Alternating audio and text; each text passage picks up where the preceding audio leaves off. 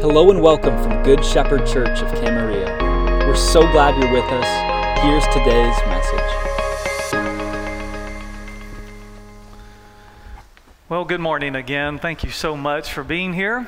Uh, it's great to see all of you. If you're visiting here for the first time, I would encourage you to come back and hear Pastor Chad in the future. But thank you all for being here. What an honor it is uh, for me to have this time with you. And my prayer is that we will be encouraged and comforted and uh, inspired even today. And so I surely hope and pray that this will be a blessing and a help to all of us. Uh, the name of the message today is Good News in the Bad News. How many of you understand that this world is full of bad news? Okay? How many of you could use a little good news this morning? I could. I could. And so we've titled this Good News in the Bad News. And kind of a theme for this, I want to give you a gospel centered approach to a grief stricken heart.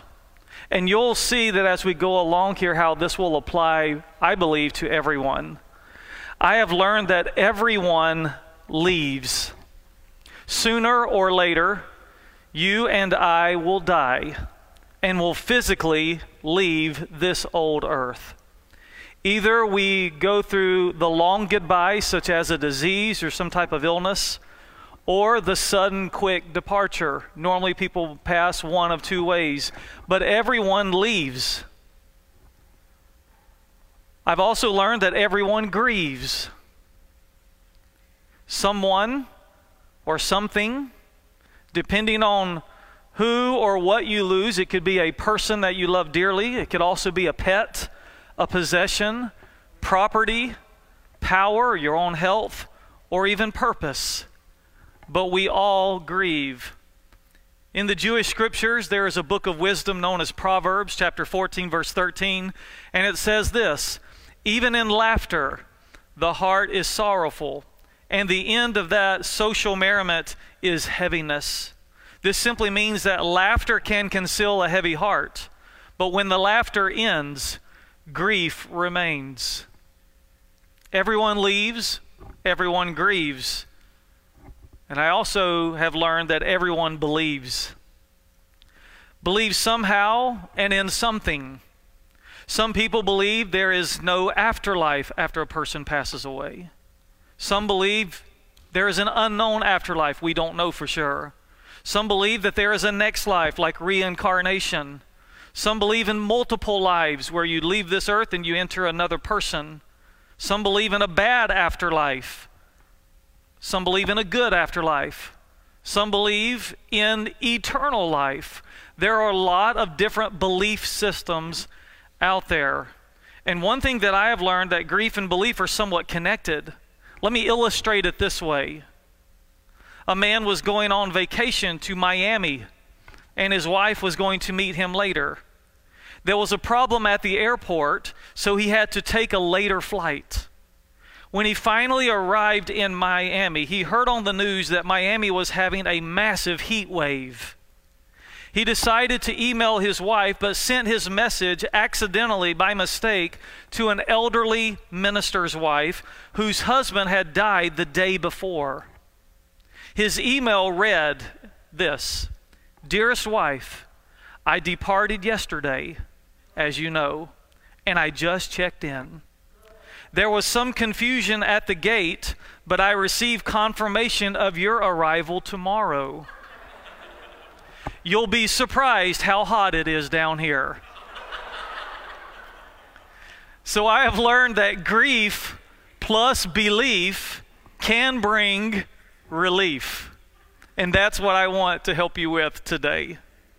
It is important to remember that faith does not eliminate the grief, but it can help. Unfortunately, some communities of faith judge and expect members of their spiritual body to get over the grief by a certain time period in the bereavement process. So sad, and I do not believe this church falls in that category based on what I've seen these last few weeks, and that is so encouraging. A person's faith can be challenged in the grief process. However, it can also be strengthened during this time as well. So, today, how does faith help our grief? How does a gospel centered approach help the grief journey? A grief stricken heart. First of all, we must find out what is the gospel. The word gospel means good news. And we read in 1 Corinthians chapter 15 verses 1 through 6 a definition of the gospel. And the apostle Paul writes to these believers in Corinth and he says, "Now I would remind you brothers, also implied sisters, of the gospel I preached to you, which you received, in which you stand, and by which you are being saved, if you hold fast to the word I preached to you, unless you believed in vain. For I delivered to you as of first importance what I also received that Christ died for our sins in accordance with the Scriptures, and that he was buried, and that he was raised on the third day in accordance with the Scriptures, and that he appeared, that he appeared to Cephas, also known as Peter, then to the twelve. Then he appeared to more than 500 brothers at one time most of whom are still alive, though some have fallen asleep, or we might say today, passed away. So we see in this scripture a good definition, the exact definition of the gospel, the good news that Jesus came to this earth, lived a perfect life, our life that we could not live, gave his life willingly because of his great love for us, died on the cross, was buried and three days later rose again. And he is alive, and that's why we sing about that living hope, because he is alive and living today. And because of that, that is good news to every single one of us. Because everyone leaves, because we do pass away, but we have the good news of knowing that it doesn't end there. Everyone grieves and it's hard and it's difficult when we face loss, but we know that there is good news even in that. And everyone believes in different varieties, and I deal with people from Baptist to Buddhist, all here in this area. And there are lots of variation in different beliefs. But I found the good news is something special. And my friend, if you're here today looking for good news, you're in the right place because there is good news found in Christ.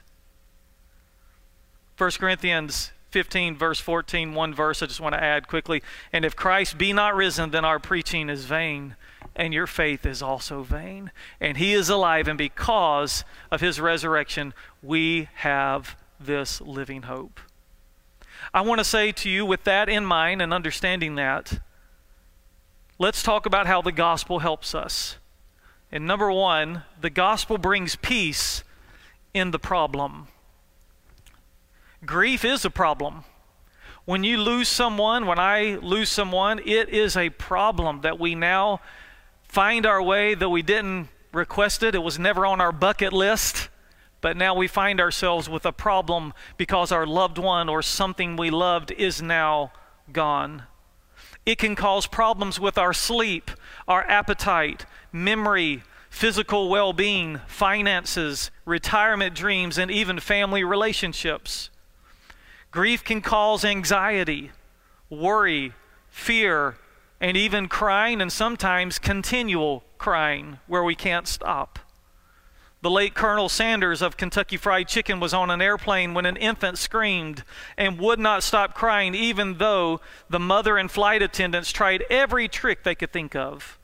Finally, Mr. Sanders asked if he could hold the baby.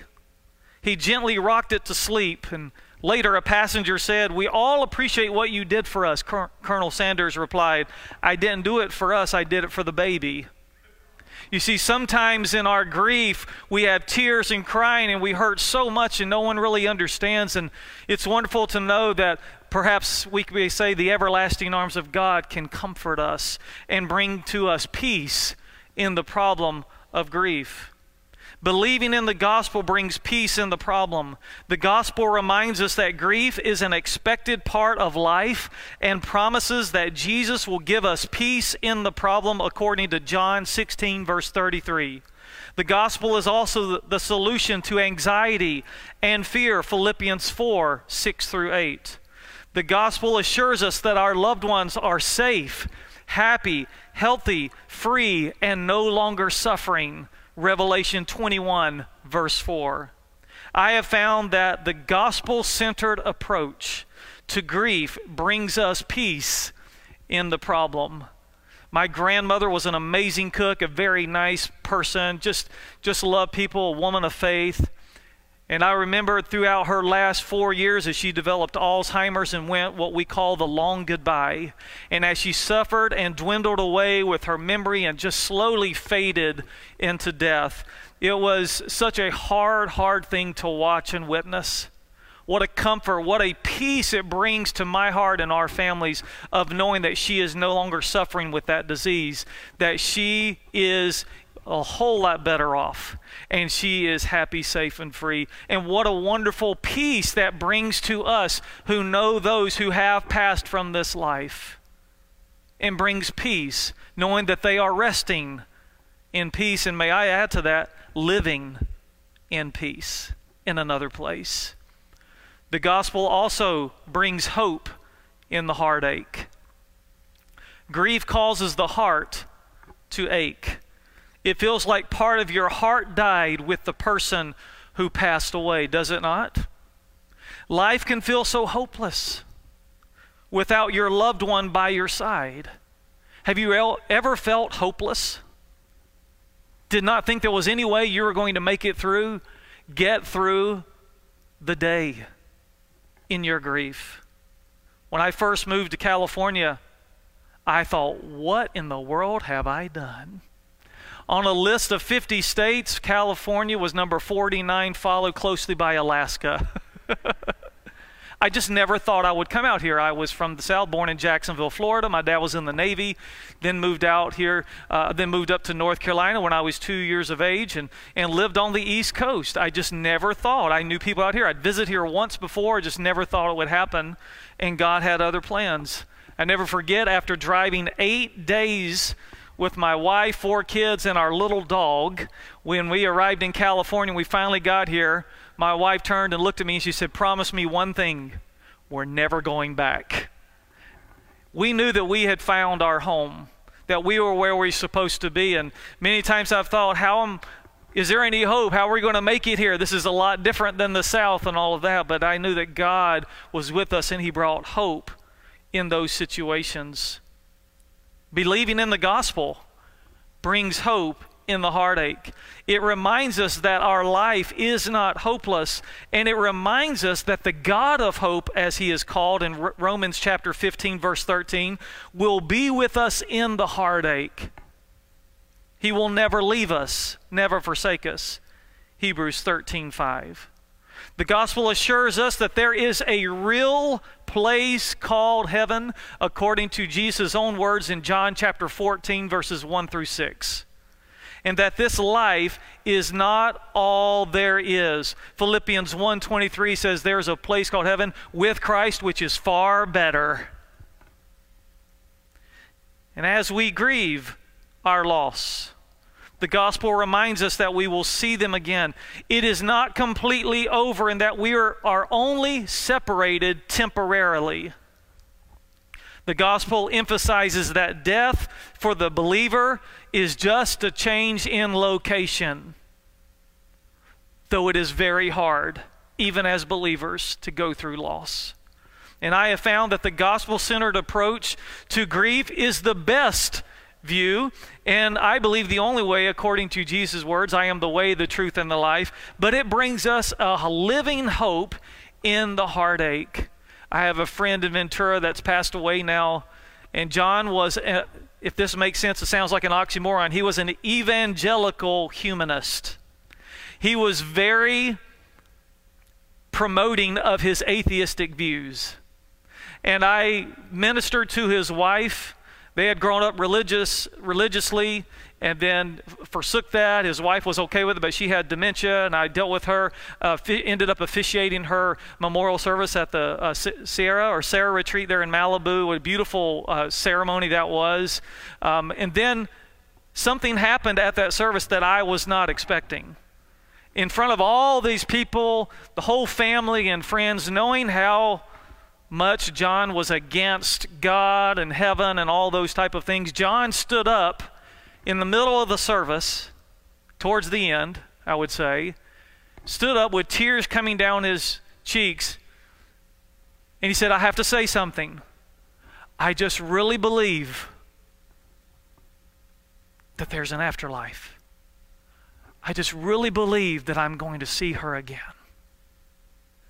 And I thought, and everyone was dumbfounded if you only knew this, this guy, that there was something in him that was coming up saying, This can't be all there is. There must be something else after that. And I was able to minister to him and talk with him about those things after that. It was quite amazing because he knew there had to be something else. There has to be some hope in this heartache. And they had a beautiful marriage, an amazing situation. But he did not want to live without hope that, there, that he would see her again. I would like to say next that the gospel brings gratitude in the goodbye. Gratitude in the goodbye. Grief is difficult because we have to say goodbye to people and pets. Sometimes people pass away so quickly we don't have the chance to say goodbye, and that's hard to deal with. Sometimes we think that person will call or come through the front door just like they used to. Have you ever felt that way? Have you ever picked up the phone and tried dialing that person's number only to realize as the phone was ringing, they're not going to answer? I have. Sometimes they pass away with a long goodbye, and you slowly tell them goodbye throughout the months and years. And part of them passes away with each and every day. And it's hard to say goodbye. I had one man, I was speaking, he came and afterwards and he, he said, I don't know if you ever heard this before, but someone said that 90% of men kiss their wife goodbye when they leave the house, and 10% kiss their house goodbye when they leave the wife. I don't know what he meant by that. I think I do. But I like this a little bit better. Saying goodbye to someone just means there's a hello waiting around the corner. And believing in the gospel brings gratitude in the goodbye. The gospel adds a spiritual hello after the physical goodbye. It reminds us to be grateful to God in all things, including bereavement. 1 Thessalonians 5, verse 18. It helps us focus on the time that we had with the person instead of focusing on the death. Whether we had five years, 15 years, 25, or 50 years. James 1 17, we understand that every good gift and perfect gift is from above and comes down from our Heavenly Father. And so we can choose with gratitude to focus on what we did have or what we do have. It reminds us to be grateful for the good times and the memories that we still hold in our hearts. It makes us grateful for what our deceased loved ones taught us about life and love. I have learned that the gospel centered approach to grief brings us gratitude in the goodbye. I'll never forget when I was 10 years old, my granddaddy passed away in Virginia.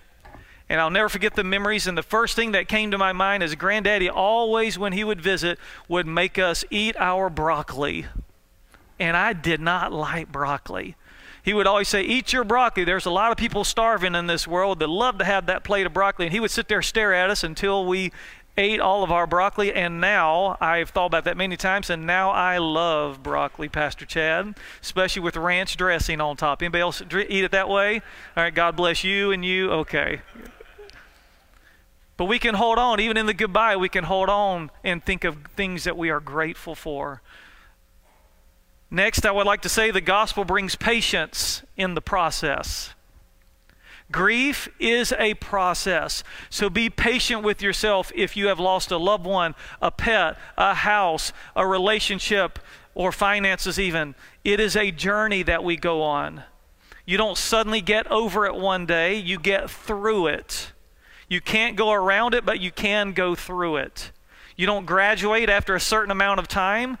It is important to remember that it is a process, it is a journey. And everyone grieves differently too. It's different for each of us in different times and in different ways. But believing in the gospel brings patience in the process. It reminds us that we can do this and we can get through this bereavement process through Christ, Philippians 4:13. It assures us that God is not mad at us and that he still loves us even though we are grieving a particular loss. His love is everlasting, Jeremiah 31 3. The gospel reminds us that it is normal to grieve even as a believer, 1 Thessalonians 4 13. It tells us to run our race with patience as our eyes are fixed on Jesus, Hebrews chapter 12, verse 1. And I have learned that the gospel centered approach to grief brings us patience in the process.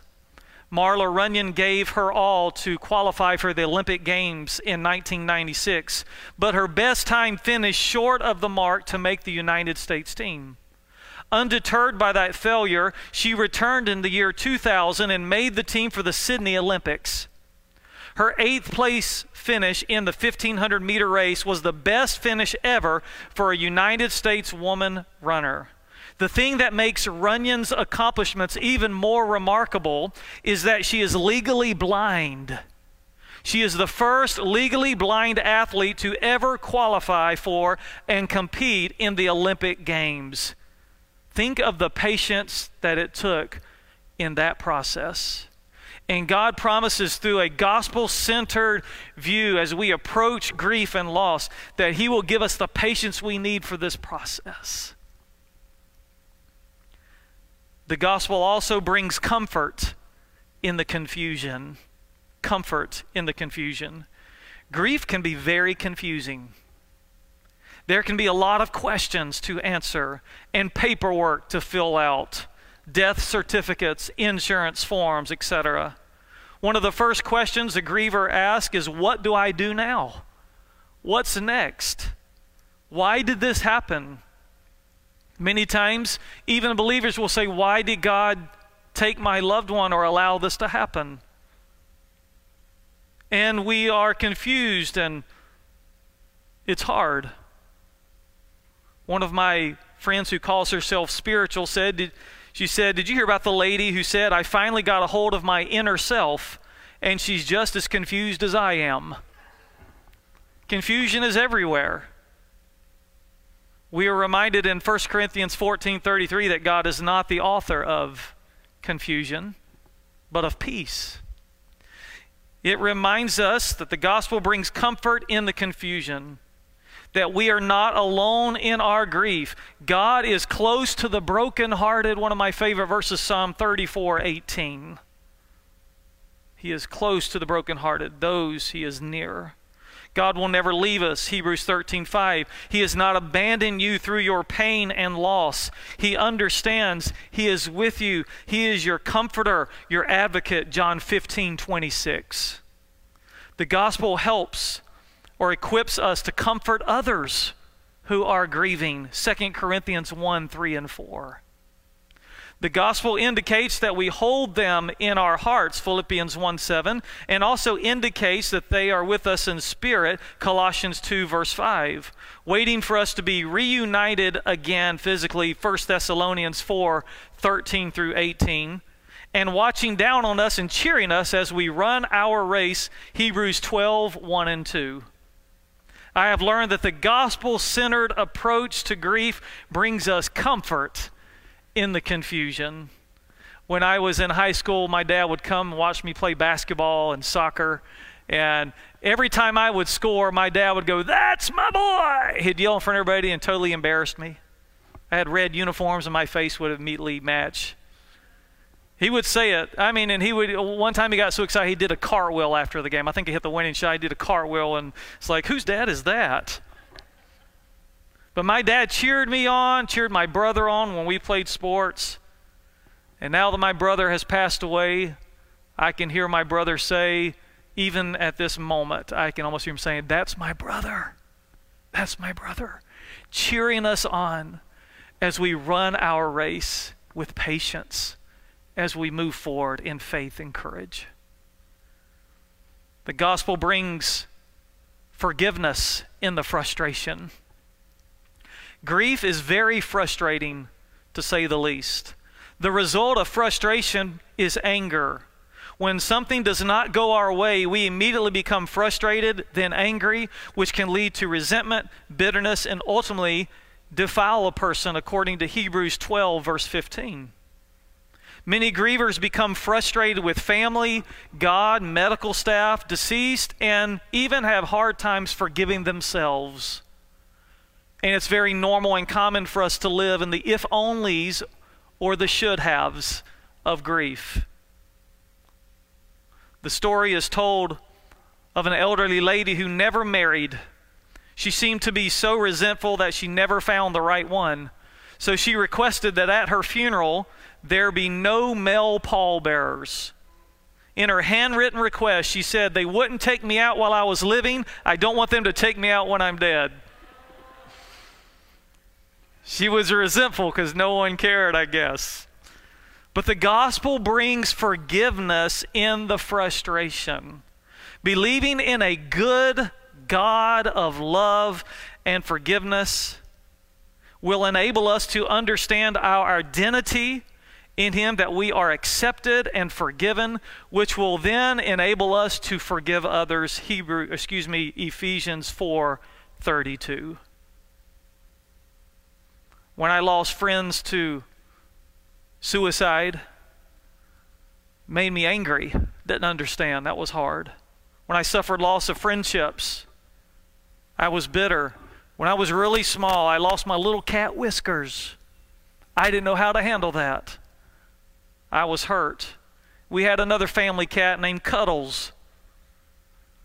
And some jerk ran over that cat. I'm kidding. I'm over. But it's hard when we lose people and things that we love. But the gospel centered approach to grief brings us forgiveness, knowing that we are forgiven. And through that, Christ in us, that living hope, will enable us and help us to forgive others, though it also is a process and very challenging and a daily decision. And then let me give you one more for today. The gospel brings purpose in the pain. Purpose in the pain. Grief is painful. Oh, how much it hurts. There are no words to describe the severity of your loss and my loss. The pain can be emotional, mental, physical, and of course, spiritual. For most people, the pain will lessen over time as we learn to adapt and cope. It's like a roller coaster. Have you ever been to Disneyland, the happiest and most expensive place on earth if you have kids, right, Pastor Chad? You know, but it's worth it. It's wonderful. And grief is like a roller coaster as you go up and down and around and in the dark tunnels and sometimes upside down. You lose your wallet, keys, and false teeth, somebody told me once. But it's hard. It's like a roller coaster. And grief can feel like that, where it is up and down, with some days being worse than others. But the gospel brings purpose in the pain. It proposes that sometimes God allows someone or something to pass away to avoid future evil or pain. Isaiah 57, verses 1 through 3. It assures us that God will somehow take this bad thing and make something good out of it. Somehow, Romans 8, 28. Though we may not see that for a while. The gospel encourages us to cherish life, enjoy the time we still have, and to fulfill our purpose and plan that God has for us, Jeremiah 29, verse 11. It also enables us to cherish our loved ones' memory and honor their legacy. The greatest example of purpose in the pain is the Lord Jesus Christ. He cried over death in John chapter 11, verse 35, the shortest verse in the scripture, where Jesus cried or Jesus wept as his friend Lazarus had passed, and there's other reasons as well, but one was because of grief. And Jesus felt our weaknesses in Hebrews 4, verse 15. He suffered unimaginable pain for the purpose of rescuing us, Hebrews 12, 2 and 3. And Isaiah 53 reminds us that he was a man of sorrows. He was acquainted with grief. He carries our sorrows. And by his stripes we are healed. The gospel centered approach to grief brings us purpose in the pain. in conclusion, I want to show you a picture of my brother. This is my brother on the screen. My brother and I, two years apart, and we had a great childhood growing up in a Christian family. Parents loved God, people of faith, and all of that was wonderful. And we had some great times. I'll never forget when we were playing hide and seek in our house. I was 10 years old, 8 years old, and, and I went to count, and in my unchanged high pitched voice, I counted one, two, three, four, five, all the way to 20. And little Mark went to hide. My parents had walked across the street to Grandpa's house. We turned all the lights, locked the front door, having a good time. After two minutes, I said, Mark, I can't find you. Where are you? Some of you might have heard this story. Couldn't find him. He still wouldn't make a sound. Couldn't find that little guy. Two minutes later, I said, Okay, Mark, you need to come out. You know, where are you? Come on out. Still wouldn't make a sound. I said, All right, game over. And it flipped on the lights. I said, Mark, you better come out. We, I'm going to get in trouble. Where are you? I need to see you. And, and little Mark poked his head out of the washing machine. There he was hiding. And that's one of a multitude of stories that I could share with you in memories. But on March the 1st, 2018, not just a little over three years ago now, I was talking with my brother as he was had been encouraging me and praying for me, saying, "I believe you really need to start some kind of ministry uh, there in uh, the Ventura County area, a nonprofit, just helping people with grief, helping people uh, with spiritual questions and those type of things, and apologetics and those type of th- things." And he just encouraged me. And I'll never forget that conversation that morning. He said, "I'll be the I want to be the first one to support you financially." And prayerfully, he'd been praying and encouraged me all that time. An hour and a half later, I drove to Ojai, California, to a cancer recovery center. We were getting a uh, recovery center, getting ready to start a, a bereavement group there for cancer survivors. And as I was there, my phone started ringing like crazy. And I did not know what's going on. I was like, well, I'll answer that minute. I need to finish this meeting here. And finally, I said, I'm going to have to take that. I mean, I mean, 20 texts, 10 voicemails. It was just going crazy. So I finished that meeting, walked outside, and looked at my phone, and family was saying, "Call me, call me, call me now, emergency." And there it assisted. They said, "You need to stay right where you are. Don't drive right now." And I was like, "What in the world happened?" And finally, got on the phone and find out that my brother had had a heart attack and had passed away. An hour and a half after our conversation. Left a wife, three kids, 14, 12, and 10. He was a minister in a church, youth minister a wonderful man, caring, loving guy. Just loved God, loved people, loved life itself. And I went, I began my first extremely real journey in grief, even as a counselor. He was my best friend, younger brother. Just wow. And I went through shock and the, the denial and through bargaining, acceptance, anger, went through all that, and they still circulate, by the way. And it was a hard situation. I never forget. And as I made plans to go out and, and have part in officiating that service, that was the hardest thing to do. I thought I was going to have a heart attack myself through the whole service. Just sick to my stomach, just thinking, this can't be real. This can't be real. I took a year to process my own grief. I went to bereavement groups, though I facilitated a couple of the largest in the area of 25 people at times. But I was struggling. I was learning the depths of feeling this. A year later, which I encourage people don't make any major decisions if you can in the first year of grief, if possible, just so you don't want to make something on emotion. On the one year anniversary or so, I knew that God was leading me and, and challenging me to start that ministry that my brother first inspired me to do. And so, with God's help, we started Mark Ministries and we named it in honor and memory of my brother Mark, but obviously for the glory of God. To help people believers and non believers, to help churches, businesses, so many people in their grief journey because grief affects everyone, whether we have faith or not. Everybody. And I firmly believe that either you are grieving a loss in the past, you're grieving one right now, or you're going to grieve one soon and in the future. It comes to all of us. And so I am just so honored to be able to be here today to be able to share that. And before you leave, I would encourage you to get one of the cards. There's his picture, it tells a little about the story. It's got the web address and everything on there. And I would encourage you to do that. And I would really strongly encourage you to pray for Mark Ministries. Many doors are opening. Um, you can personally donate on there. You can send me email if you have questions or whatever. And it's just an honor to be able to share his story as it helps me moving forward. And I know there are many of us here, probably all of us, we have some type of grief story, some type of loss. But I would encourage you today there is good news in the bad news, and it's found in the person of Christ. He is alive. Woo!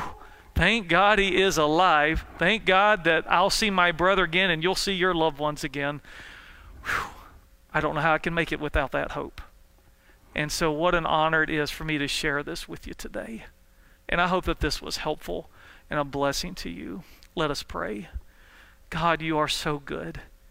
You are so loving, so good. How you can take even our pain, though you don't send it our way, you don't rejoice and like this, the things that are broken in our world and death and pain and suffering, but yet you, because of your power, love, and goodness, you can somehow bring something good out of those things eventually.